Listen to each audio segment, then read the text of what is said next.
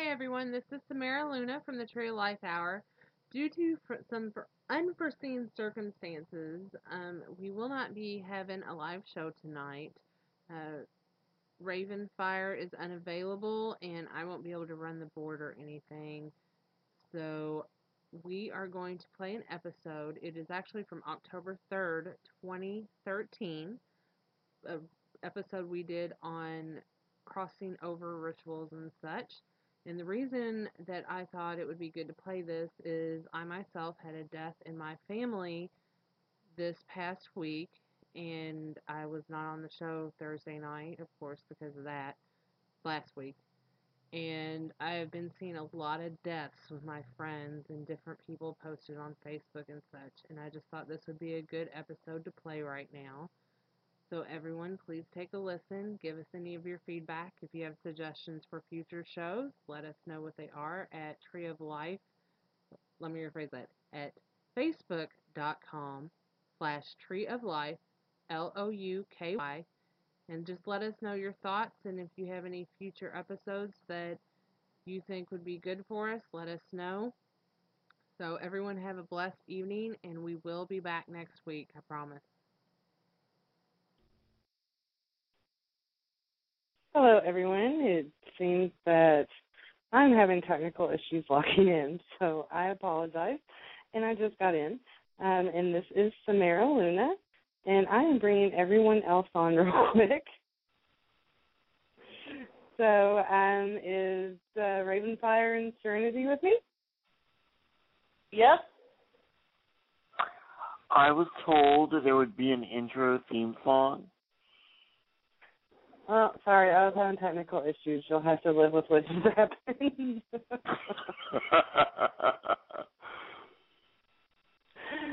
so, all right. So to let everyone know, this is the Tree Life Hour. And for those of you that do not know us, we are with Tree Life Community Center here in Louisville, Kentucky, in which we are trying to make a space for all people of earth-based religions and philosophies and we are the board of founders. And again, my name is Samara Luna, and we have Serenity Moonraven, who is say hi, so they recognize Hi. your voice. Hi, and Raven Fire Doll. Hello. so sorry, I kind of had some issues, which that's not surprising though at all, is it? Well, it's better So, than I mean, me are trying you to- trying to be nice?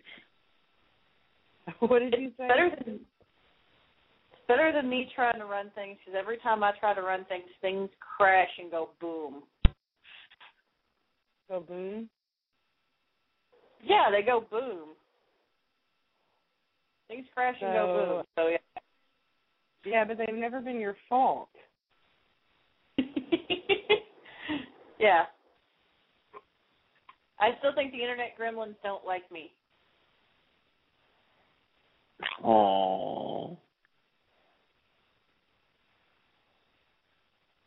So tonight we are going to be talking about transitioning and crossing over rituals and um, across traditions and what different people have done. And if anybody wants to call in and give us your feedback on any transitioning rituals that you have done, um, as far as crossing over and such, please call in and let us know, and we will put you on the air and you can talk with us.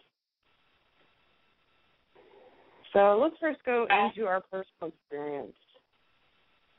So um, I have to fix something real quick. So um, Ravenfire, why don't you go into your personal experience first? Going to my personal beliefs. Beliefs and experiences. Okay. Well, um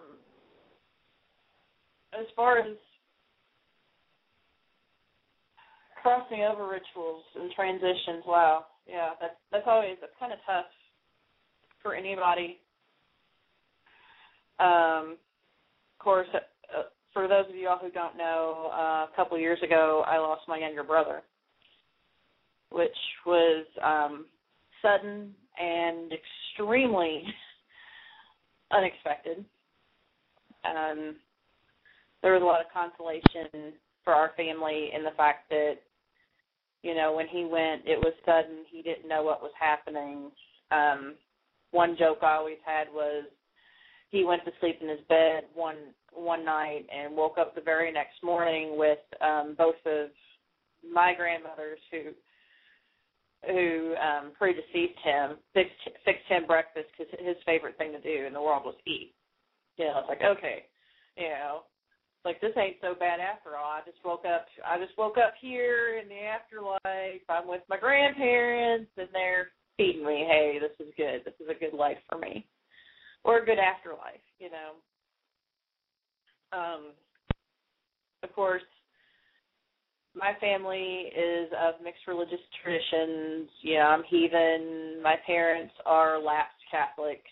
Uh, there's a very long story about Catholicism in my family that I really don't have the time to get into here, um, except that my whole family grew up Catholic, and I even grew up Catholic uh, before I converted. Uh, so the funeral service was very interesting in that we decided to invite everybody from where he was living at the time, uh, because he lived in a group home. Uh, we invited him, and the he lived. He didn't live here in Louisville. He lived out out of town, not very far, but far enough. Um, so we invited everybody from that area where he was living and the, his his friends and stuff. We invited everybody, and of course it was it was a Christian service, but the minister was an Episcopalian minister. And you know the one the one big thing that we as a family kind of agreed on is we didn't want any hellfire, brimstone, anything. We didn't want anything mournful or sad at our service at, at, at his service because it you know it's like yeah we're sad that we're going to miss him but you know crossed over he's transitioned and he's in a he's you know he's in a much happier place where he's at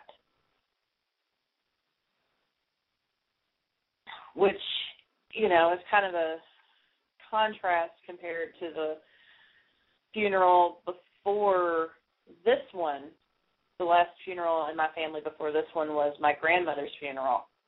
And I was 17 at the time, and it was a full Catholic funeral. And for those of you all who don't know what a full Catholic funeral is, um, you know, it's the whole big incense, incense, holy water, all sorts of uh, regalia and ritual that are involved with the funeral which was it was a pretty stark contrast to the the memorial service we had for my brother. Um,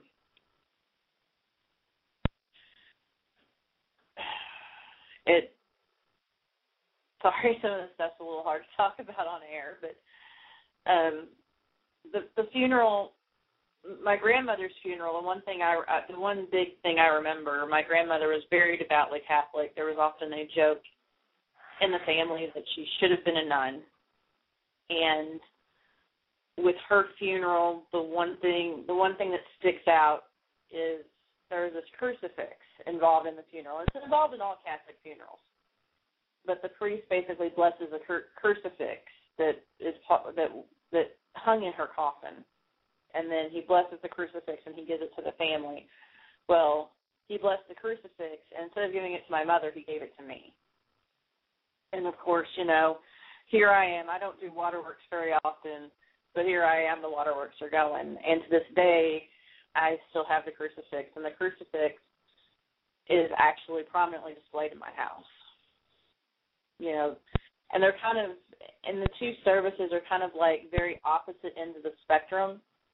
And the one thing that we try to do as a family is respect what they would have wanted. Like my grandmother was so devoutly Catholic. She prayed the rosary at least six, seven times a day. I'm not kidding. And so we wanted to make sure that that for for her transitioning and crossing over, that the ritual that we had as a family reflected that that that her faith was such a strong strong part of her life and it, it influenced everything in her life. So we wanted to make sure that she had that catholic funeral that she so wanted. Meanwhile with my brother who you know was and you know as i say innocent because he had developmental disabilities and a couple of other different things going on with him you know we kind of wanted to have a service, a memorial service that kind of looked back and reflected on his life and all the joy that he brought to us as our in our family, and that's kind of where we went with the services. So, Mara, what about you? Um, well, actually, I wanted to was wondering if you might discuss particularly the transitioning ritual that we did for your brother, the pagan one. Oh, that one. okay. Okay.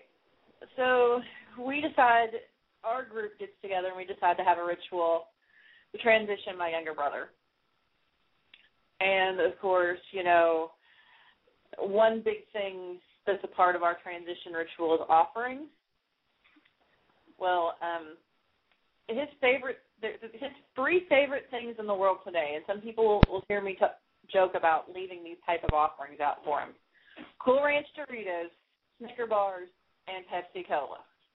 I personally do not like Pepsi Cola, but there's times where I will drink it in honor of him because that was like his favorite thing. Oh my gosh you would think that the the world was like all sunshine and rainbows if if he got a bottle of Pepsi off, you know.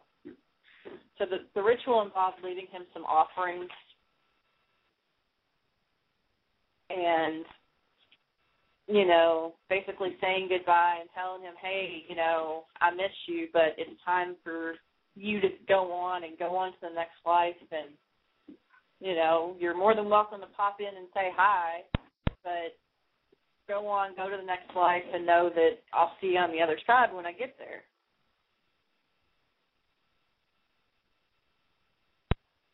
Is that what you wanted me to discuss, or is there more to it than that?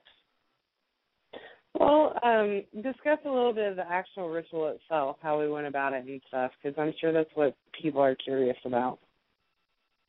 Well, we had the we had the fire basket, and of course, the big thing was is that we took these offerings and we burned them.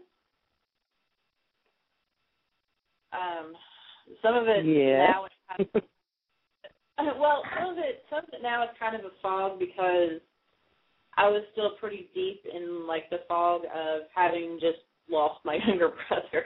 So, you know, that was kind of one of those things where when when it happens at the time, you, your brain kind of gets a little on the foggy side.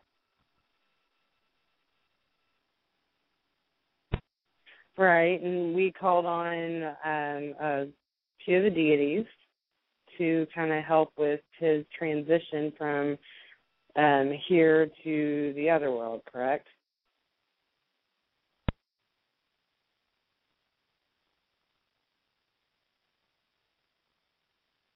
You okay, Raven? Hello? Did I lose everyone? I'm still here. okay. Uh we lost Raven apparently. um okay, Serenity, let's let's uh, talk about your experiences now with uh, transitioning rituals and crossing over rituals.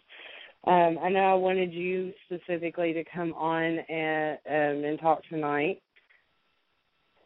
from the perspective of being a channeler and seeing spirits. How um, you know being at at various transitioning rituals, pagan, non-pagan, what you noticed. Um transition rituals of in a variety of different forms are always rather interesting for me. Um, and I think it's very dependent on who the person has been in their life and what exactly they're going through as they cross over. Um, I have seen instances where the spirit of the person who has passed on shows up at their funeral and they're kind of like, why are you people crying? And then I've seen other instances where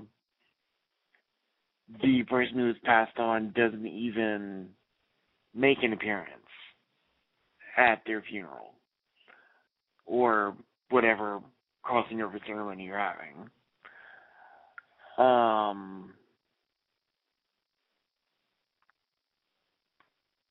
hold on just a sec.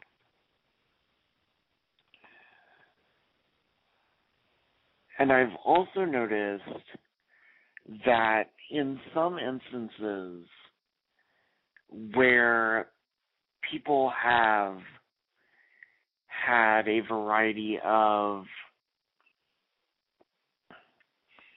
disorders or things that were wrong with them. And I know that a lot of people think that immediately after you pass on, you're free of all of those things that you have in the mortal world. But sometimes that's just not true. I have seen people who retain some of their disability and they really don't understand what's going on right at first. And it takes them some time to progress into the understanding of the fact that they have moved from this world to the next. Um, hmm. Let's see. Well, yeah, because didn't you Yeah. say that at my brother's memorial service you said that you saw him? Oh, he was so there, yes. But he was he was confused. he was very confused and even at that time you looked at me and you said i thought that after you die you don't deal with things that you have to deal with in the mortal world or however you phrase it that's what you meant i think. And i was like i don't know i this is new. So I think it's very, like I said, dependent on a number of things, like who the person was in this life and the things that they were dealing with at that time. I think it has to do with the circumstances of their passing.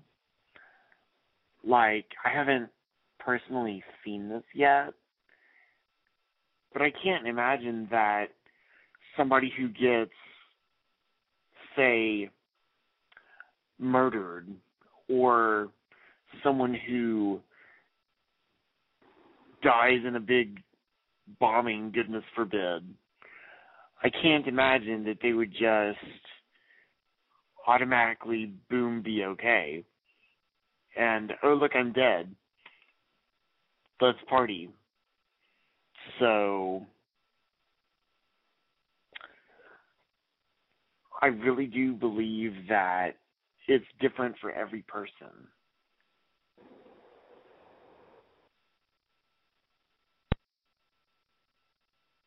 So, Serenity, here's a question for you. Um, for when you have been around for like the actual transitioning rituals or crossing over rituals that have been pagan, where the ritual is specifically geared towards helping both the the spirit let go in tran- in transition on, and the person, and then also in comparing that to like a, a regular, you know, funeral. Do you notice any difference with how the spirit reacts?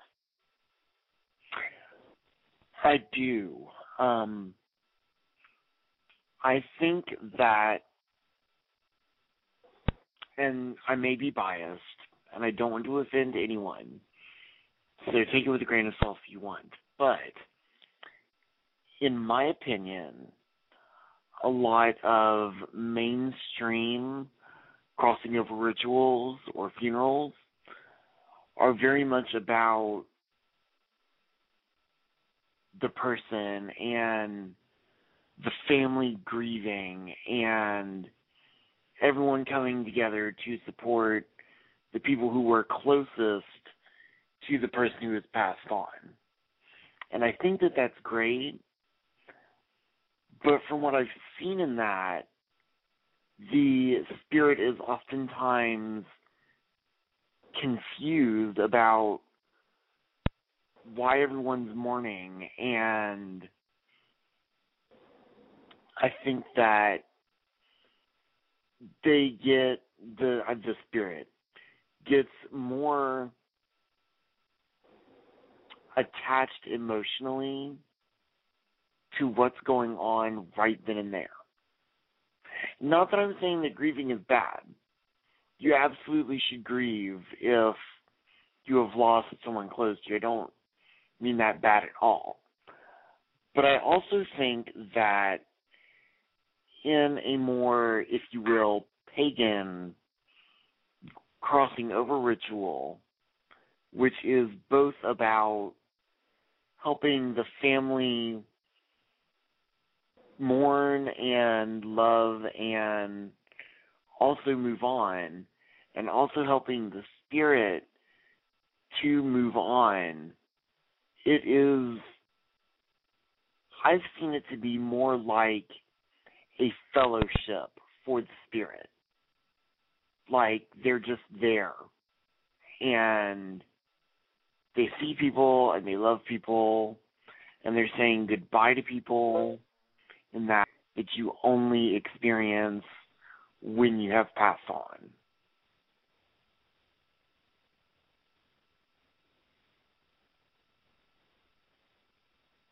So your opinion is that a pagan ritual because it focuses not just on being mourners but also the spirit is is a, seems to be a little bit more helpful. It seems that way to me. Um because as I and I'm sorry that was really long winded.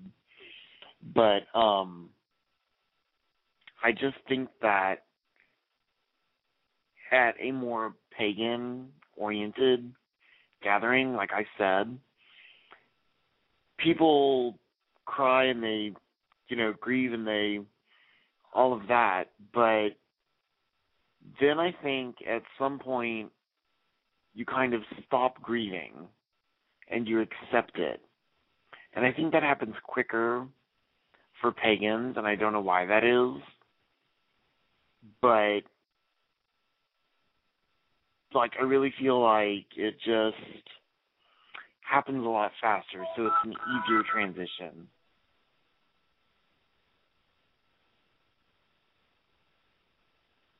Right. So now, as far as my experience um, goes, the the only thing that I've really, you know, been a part of um, as far as transitioning ritual or crossing over ritual is actually that uh, Serenity and I were the two that led the ritual for Ravenfire's brother that we had. Um, we focus mainly on Norse tradition because that's what Ravenfire follows. And we did the offering to him to for him to take the offerings with him as he went to whatever you may call it, the Summerland, Valhalla. Raven, are you there? Yeah, I'm here.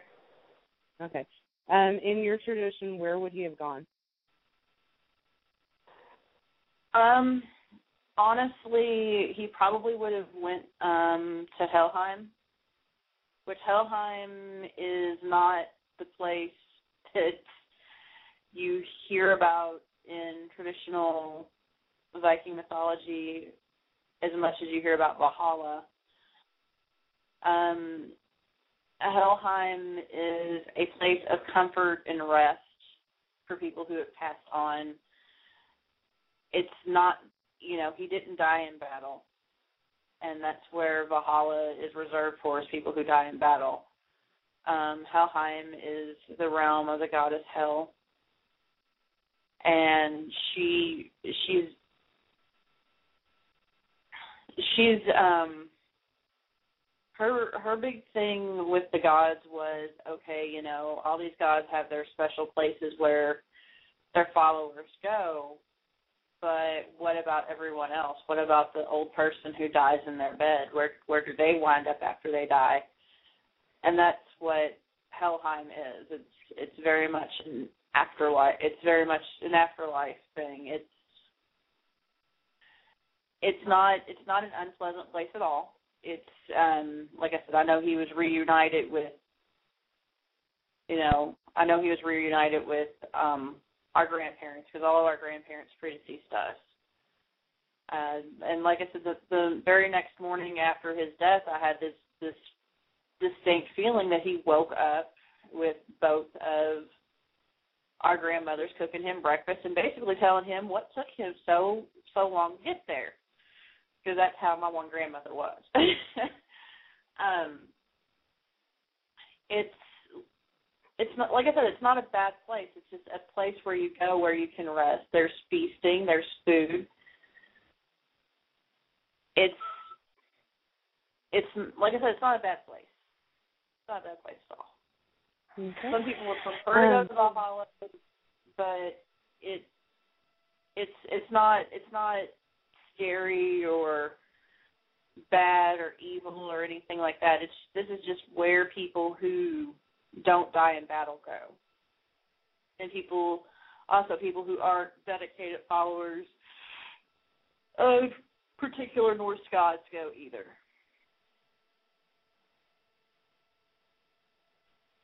All right, so it is about it's almost ten thirty, so we need to go ahead and take a musical break.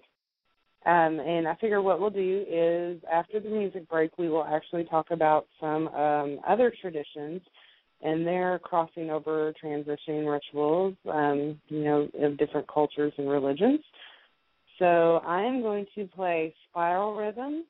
And since we are talking about, you know, a mysterious thing to some people of, you know, the crossing over, I'm going to play Mysteries. So this is this is the Spiral Rhythm, and it's called Mysteries. Here we go. I call Hecate, I call Diana, I call on Isis, I call Astarte, I call the lady three, the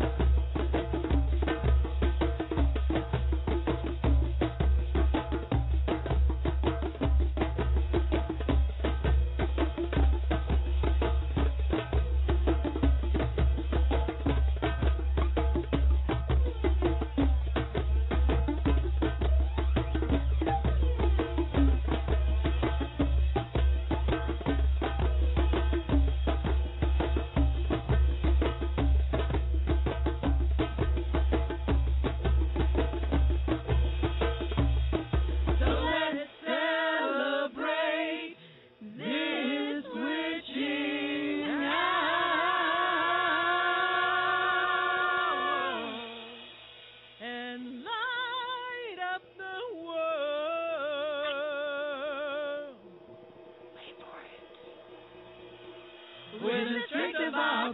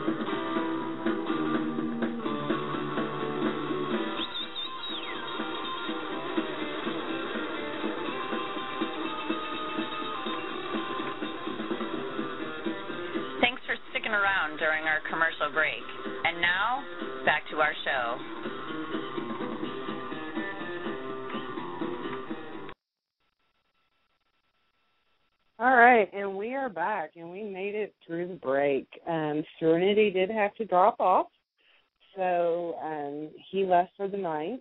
But Ravenfire and I are still here. So at least I hope we are. Ravenfire, are you there also? I'm still here. All right. So um, now we are going to address some other, you know, different types of rituals. Um, but first, to let everybody know that this is Tree Life Hour, and we are on Pagans Tonight Radio Network on Blog Talk Radio.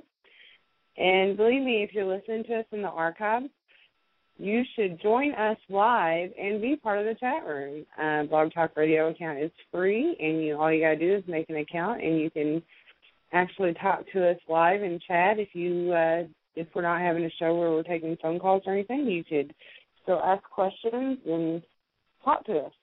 So um, please feel free to do that. And also, just to repeat, that was um, who was that? Was that Spiral Rhythm? Yeah, it was Spiral Rhythms Mystery. Okay, I almost said Spiral Dance. and that was Spiral Rhythm and Mystery. So uh, let's start discussing some other different um, rituals that across different traditions and paths.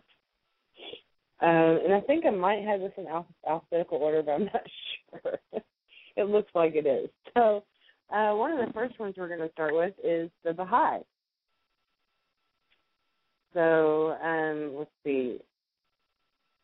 We have where their belief about death is death is regarded as a messenger of joy for the deceased.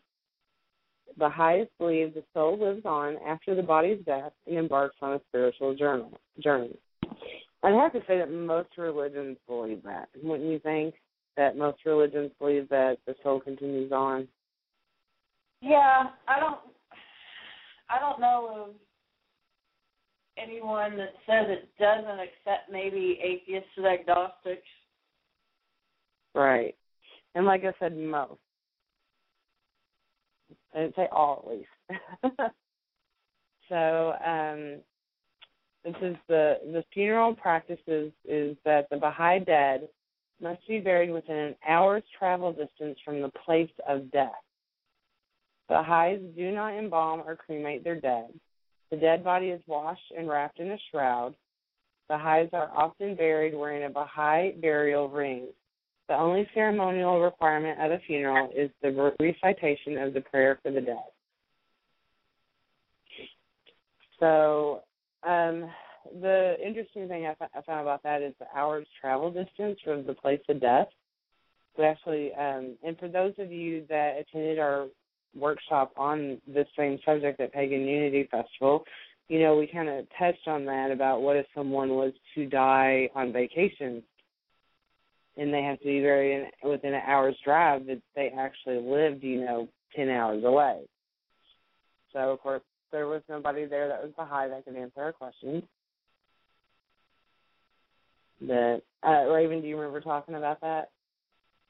Yeah, I do remember talking about that because, yeah, I do do a lot of traveling. Yeah. So yeah, that was kind of smart.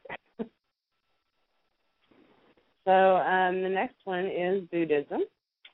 So Raven, do you want to tell us about a little bit about the Buddhism? Yeah. Um, their belief about death is death is death of the physical body is certain, but only part of an ongoing process of reincarnation until one receives enlightenment. After death, it is believed that the dead person goes through a transformation in which they discover death and prepare for their rebirth, if there is going to be one. Um, their funerary practices in early times and commonly today, Buddhists cremate the bodies of their dead. Um, the first seven days after death are the most important for final and funeral prayer. Some of their mourning rituals, um, prayers are said weekly during a 49 day funeral period. It is during this period that the prayers of the mourners are believed to help the deceased during the post death transformation and awaken their spirit to the true nature of death. I thought that was pretty interesting, the whole 49 day funeral period. So I'm sure the the 49, the number 49 must come into play somewhere with Buddhism um, for it to be 49 days, or I could be wrong on that. But I just thought it was interesting that the the mourning period is so long. So, but I, I just think it's interesting that they believe that their prayers are helping the deceased, which is kind of, you know, they're they're praying for the deceased to actually awaken to to what I guess they need to do after death.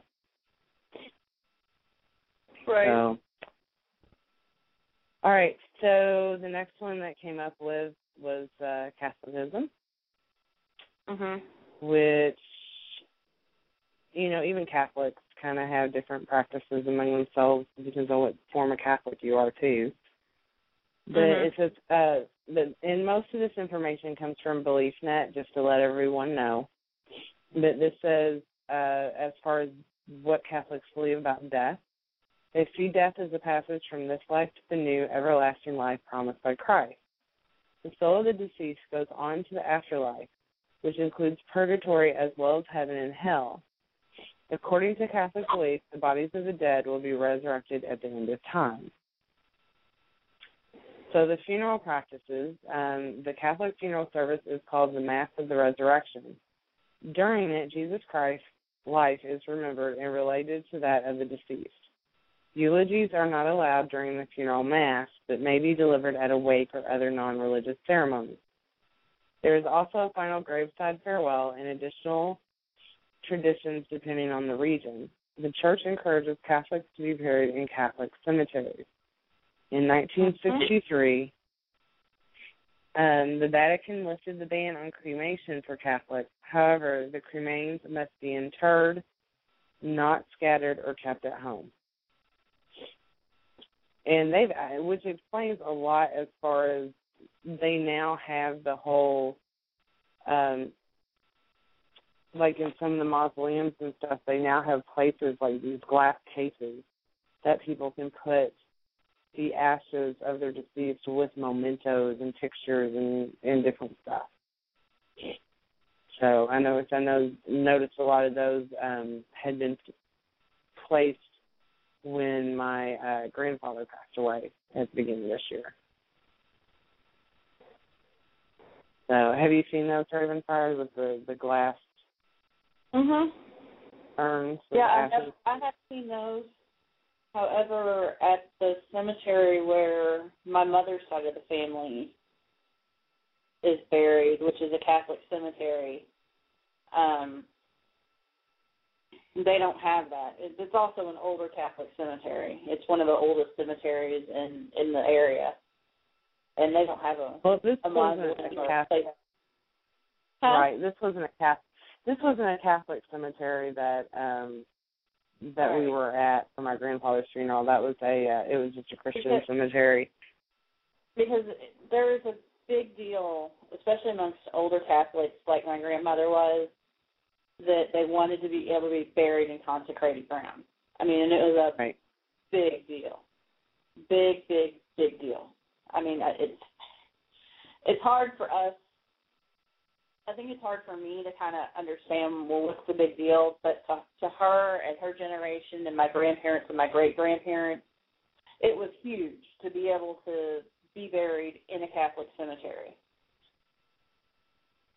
And Right. so, and the cemetery was a was a pre-Vatican II cemetery, so of course, and Vatican II is where this 1963 change took place. Um, so therefore, they don't have that mausoleum where people can put cremains.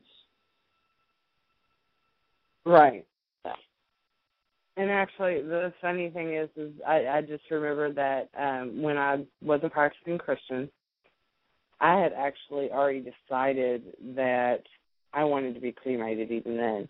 And part of the reason I had decided I wanted to be cremated was because if the resurrection happened, I didn't want my body being resurrected. Oh, you wow. gotta remember this like when I was thirteen. I probably thirteen, fourteen, and I was just like, mm, no, I don't want my body being resurrected. I'll be cremated. Mm. So now I just personally believe it's more of a personal choice and it's not to me it it's a little bit greener and not taking up all this space. Right. That's my personal opinion. So yeah, um the next I'm one I like the idea of green cemeteries. say that again. I myself like the idea. I, I know Circle Sanctuary has one, uh, a green cemetery, Right. where you're not becoming. You're wrapped. Yeah, you're not embalmed. You're wrapped in a shroud. You're placed in the ground. There's really not a grave marker or anything for you, except maybe. Well, I would think that you would want a funeral pyre. Um, me? Oh yeah. The the way I want my funeral pyre is not legal in this state. Not legal in the state, but we can take you to Colorado if anything ever happens. That's good to know.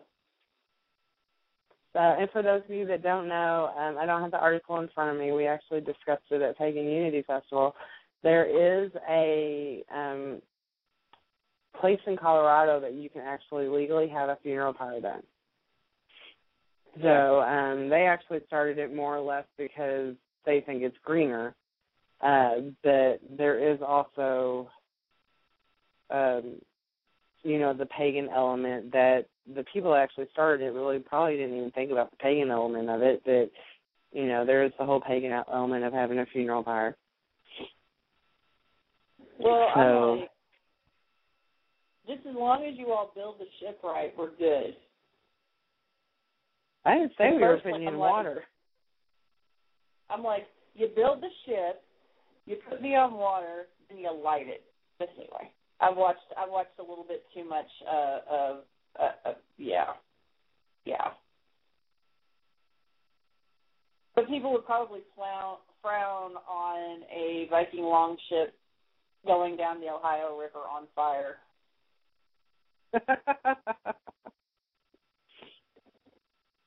I mean, you know, yeah, I that would be kind of crazy. I know other I know other people who would agree with me, but I think society would frown upon the fact that you know we have a Viking longship going down the Ohio River that's flaming with a body in it. I don't know. I think that might be. um I think there's enough rednecks around here that that would be. They would look at it more as entertainment. yeah, yeah. Either that, or they try, or, or they try to cook some barbecue on it. Yeah. Yeah, they do have boats. They can just follow along.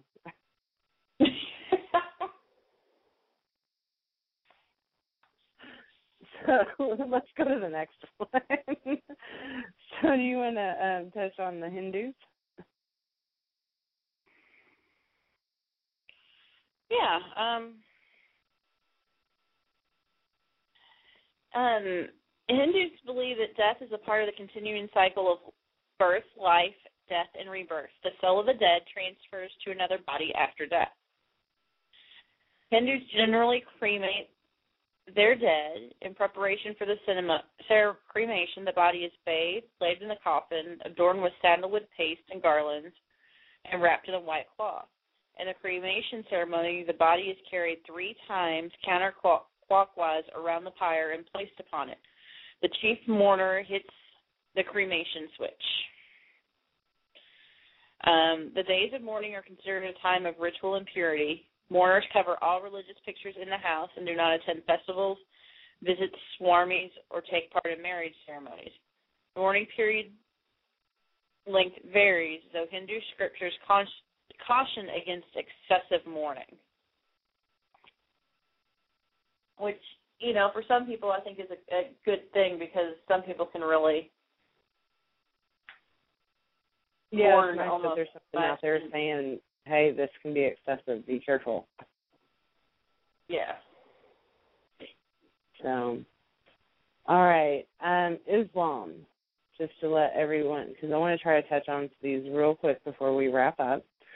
Um, Islam, it says Muslims about death. Muslims believe that there is another world after death for which the believers should prepare during their lives on earth. Uh, their funeral practice is the corpse is bathed, wrapped in a plain cloth called a kafan. And if I butcher words, I'm really sorry. You can beat me later. The deceased is buried in the ground after the funeral service. Only burial in the ground is allowed according to the Sharia, which is Islamic law. And their mourning Sharia. rituals is, huh? It's uh, pronounced Sharia. Syria? Okay. Uh, morning rituals. The mourners gather and offer. Oh my God, I'm still going to butcher this. Janazah prayers for the forgiveness of for for the forgiveness of the deceased. Um, once the body is buried, Muslim mourners offer one final. And God, I know I'm so butchering this. Janazah prayer. It's spelled J A N A Z A H. And I Oh, apologize if we have any Is- Islam Islam listeners or anything like that for completely butchering these words.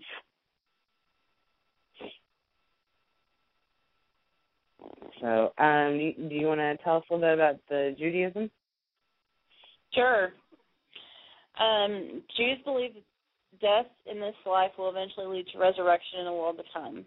Um, the dead are buried as soon as possible. The body is washed to purify it, dressed in a plain linen shroud. The casket, a plain wooden coffin, remains closed after the body is dressed. The body is watched over from the time of death till burial as a sign of respect. The Kaddish, a, a prayer said in honor of the dead, is said. Um, the one other thing I can tell you is that um, the dead are pretty much buried pretty quickly, like within 24 hours of the death. Um, the morning rituals. There's an intense seven-day mourning period called Shiva following the, buri- the burial. Mourners are traditionally rent their garments as a symbol of grief. Today, people often wear a black ribbon instead of tearing their clothes. Uh, mourners also cover mirrors, sit on low stools, and avoid wearing leather. The full mourning period lasts a year, after which mourners observe the dead's Yahrzeit, or yearly anniversary of death. Yeah, that last part was interesting. That was actually something I never heard of before. Yep. You know, the yearly anniversary. Um, and let's see, the next one we have is Lutheran. Um, that Lutherans believe that death goes against what is naturally intended for us by God. Um, it is thought that because of humankind's rebellion against God, death was created as a punishment. Uh, let's see, funeral practices. There's usually a funeral burial service for the dead. The service takes place in a church but can also be held in a private home, funeral home, or crematorium if desired. Mourning rituals. Um, the last viewing before the beginning of the funeral service takes place, after which the funeral coffin is closed. Mourners may also be invited to pray at the burial site, and those nearer to the grave may throw handfuls of earth into the coffin as it descends to the earth.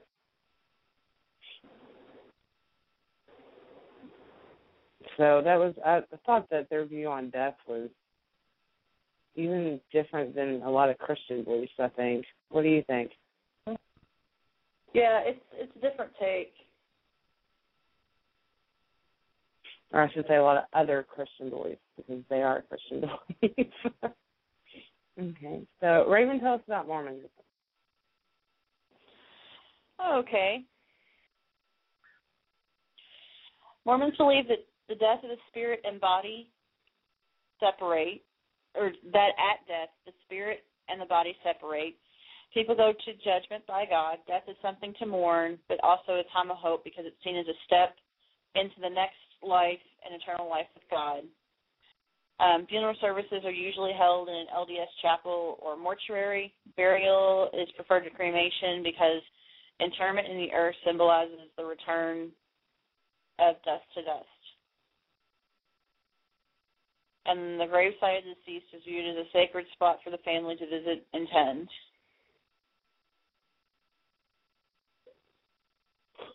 So they kind of, you know, look at it as a positive thing also to, you know, next step to go to be with God.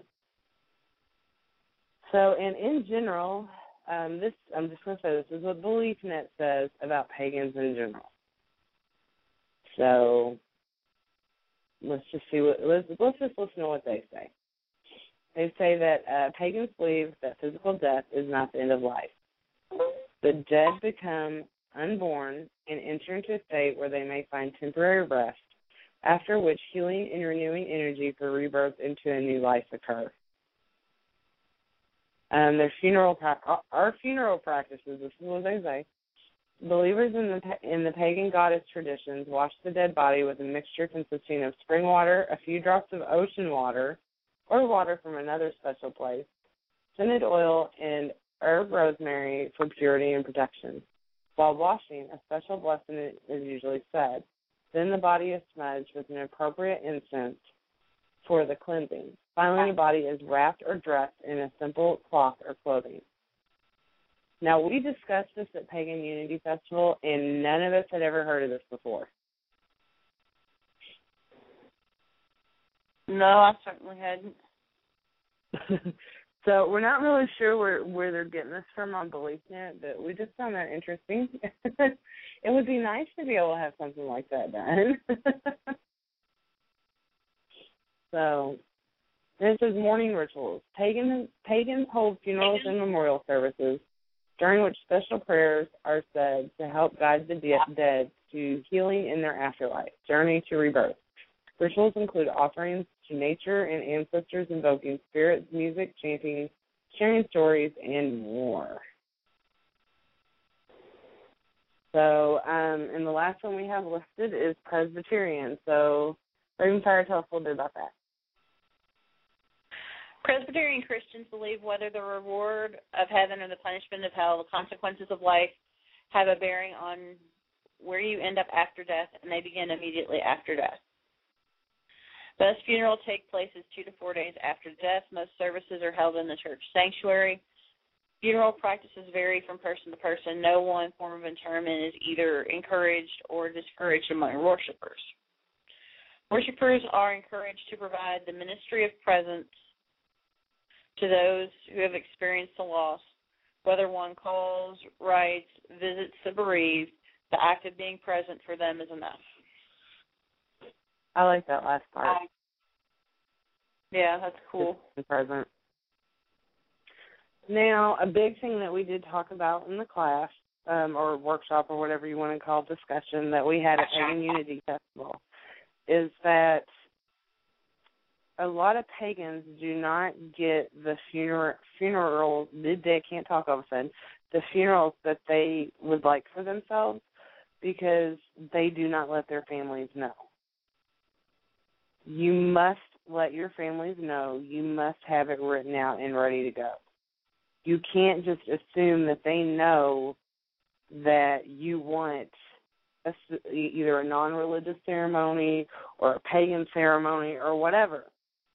You can't just assume that your family's going to do that, and you can't even assume that they're going to obey your wishes either, because they may say no. They need a Christian ceremony. So that's also kind of when you what is it you assign someone to carry things out what is that called again What the, Raven? the ministry? Huh? What someone that you assign to carry out your wishes Oh, um, your power of attorney.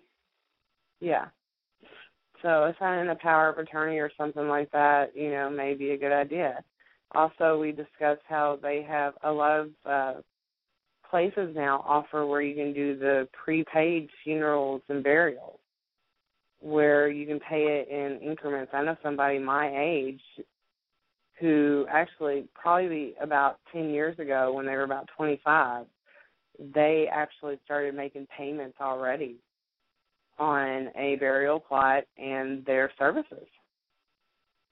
And I know oh, it made things a lot easier when my grandfather passed away this past year because him and my grandmother had already paid for their plots, had already paid for their funeral services. All we had to do pick out a poem and what kind of flowers. Yeah, but and that's still when you're mourning, that's a pretty hefty decision to make. Yeah, I mean they had even already had their caskets picked out. So and we know he got what he wanted because he picked out his casket. All right. So that's that's the nice thing about that is you know it puts less you know you get what you want and it puts less stress on the mourners. It does. It truly does. So and you know and if you really want to go pagan, you really need to to think about those options and and do those things so you can have the the funeral you want or crossing over transitioning ritual you want. Because if Right. you want a full pagan ritual, you need to make sure you have it written down, who your family should contact to have it done, you know, what they should do to have it done, all that stuff. So, Right.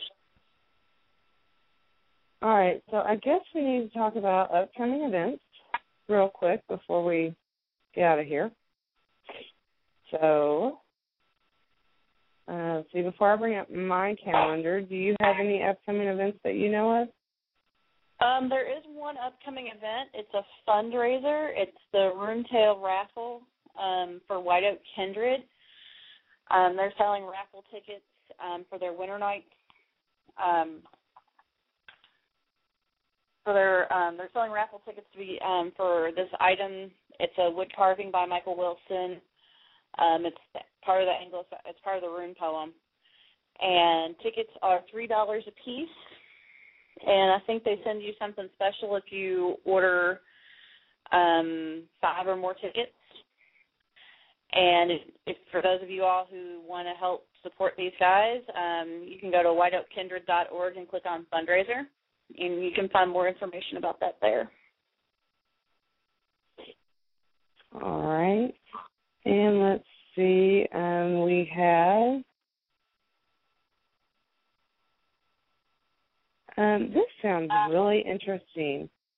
The I got an invite for this for the Universalist Unitarian Church of Joliet. Um, I'm not sure if they're putting it on or if someone's just using the church or what. But um, it looks like Sandy, uh, Sandy Food's the one that invited me as a food truck, and it says that it says attend the Death Ca- Cafe at UUCJ October 5th from 3:30 p.m. to 5:30 p.m. Uh, Seeking Beauty is sponsoring a death cafe. We are all embarking on a journey towards death. Many of us have already helped someone cross over. We are willing to talk about this uncomfortable topic, how to deal with it sanely, to see the beauty and reality therein. Death, death Cafe is an event. Seeking Beauty is a project, a path, and endeavor. We are sponsoring the cafe in order to start ourselves and others on the path to seeking beauty. Um, I think definitely considering if you're listening to this topic, that should definitely be something that you go to. Um, yeah, that's right along the lines of what we've been discussing tonight. So I think that would be a wonderful thing for people to go to. Again, it is Saturday, October 5th, so that's this Saturday at 3:30 p.m. Central Time, and that is in Joliet, Illinois. So that sounds really, really interesting. so, and let's see, what else do we have going on? We have. Oh, there's other stuff. I just can't find it right now. Um, Spirit Fest 2013 starts at 11 a.m. Saturday, October 19th at 601 9th Avenue South in Nashville, Tennessee.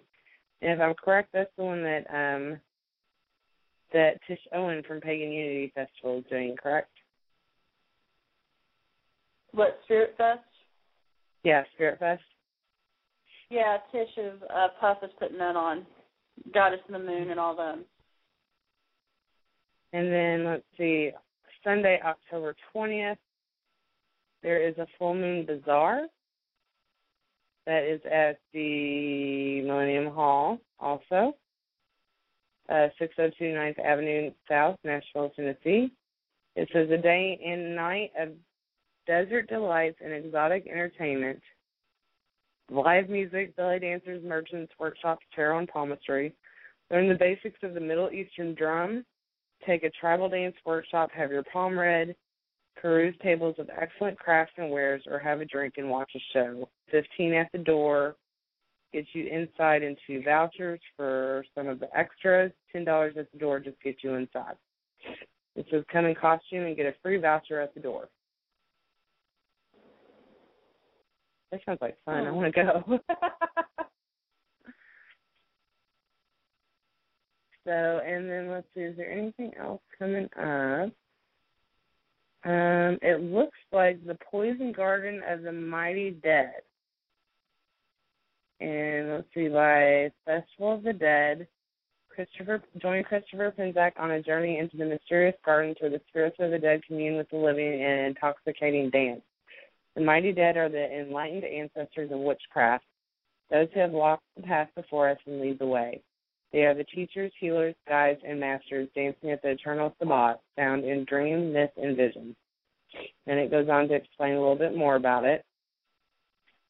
Um, not there are tickets to it. I'm not sure how much they are, but this is in Salem, Massachusetts, on Wednesday, October 23rd, 7 p.m. to 9:30 p.m. So, and if you don't know Christopher Penczak, he is. I just I I think he's a great person. I had a lot a good time talking to him and stuff when he was at Pagan Unity Festival a couple of years ago. and then let's see. Oh, the Cincinnati Witches Ball, Saturday, October 26th, at the Thompson House in Newport, Kentucky. Um, I believe that is by the Robin oh great, I can't remember the name of it. Robin Hood or something like that. Um, uh, it's a nonprofit that helps out people um, if you're hungry, or I think they helped out someone that had a fire recently and stuff like that. Um, it's featuring Captain Jack and his crazy pirate, who is an awesome impersonator. It's Saturday, October 26th at 7 p.m. And again, this is at the Thompson House in Newport, Kentucky. And tickets, I'm not sure how much they are, but I think they're around 20 if I remember correctly. I'm not positive. And then uh, we finally come to our, well, let's go and mention that there's a dumb supper November 1st at Matrix, a place of change, sponsored sponsored by Pagan Community Ministries. Um, I believe the ticket is fifty dollars in advance, and you must do it in advance. And I know it's booking up. Uh, so again, that's at Matrix, the place of change. And then our special event, November first at 8 p.m. Dance with the Dead at Flip Flop Jacks in Louisville, Kentucky. And Freedom Fire, who who's performing that night? Dea is going to be our headliner. We also have the comedy improv troupe, Damaged Goods, will be there. Mistress Matisse, and the triumphant return of Felicia D. Knight. Yes, we will be raising Felicia D. Knight from the dead. So, for those of you that don't know who she is, she is awesome. And she will also be our MC for the night. And we will also have a DJ in, we actually have two huge rooms, and we'll have a DJ in the other room where all the vendors are. So you can dance in there, you can shop with all the vendors, and we will have different forms of divination that night that you can choose from.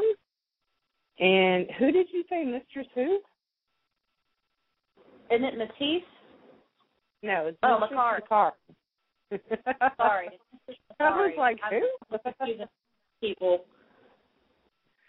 So if you want further information, you can go to uh, facebook.com backslash T-O-L-C-C Dance with the Dead.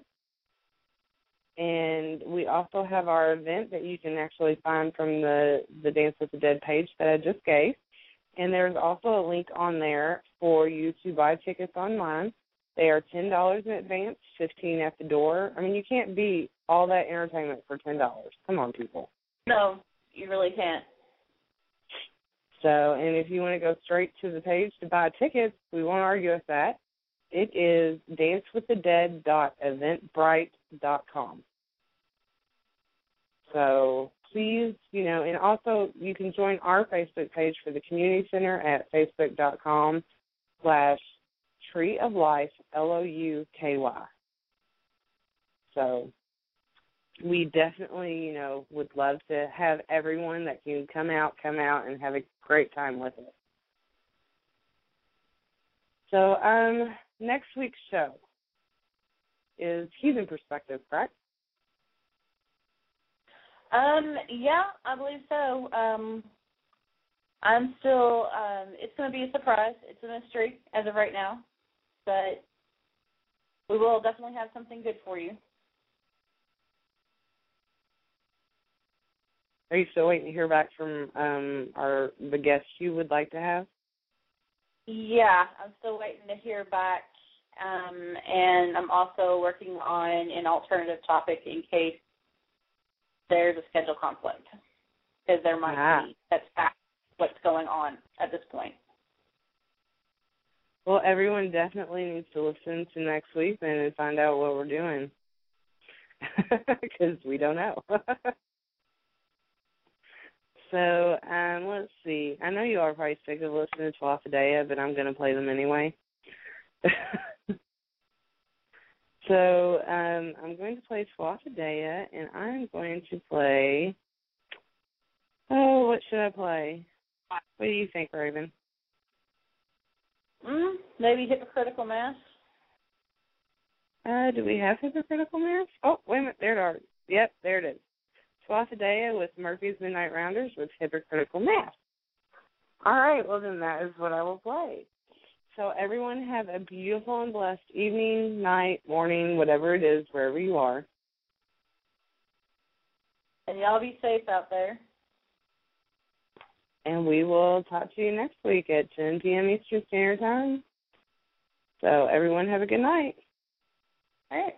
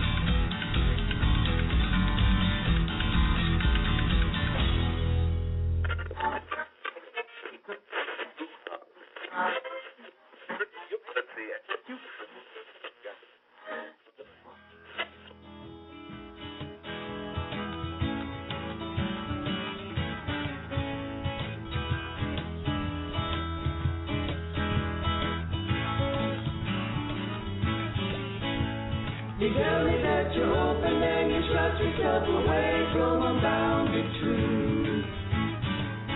You believe the things you want to and disregard the rest of your holy book. Love is not dependent on politics or your mood.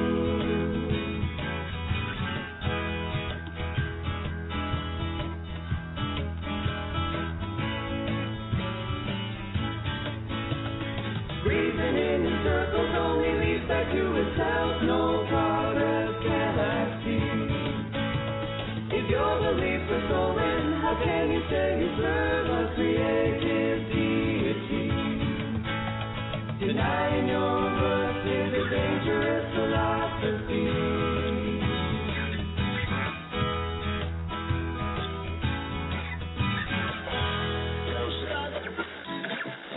Quit playing with the buttons and find a station.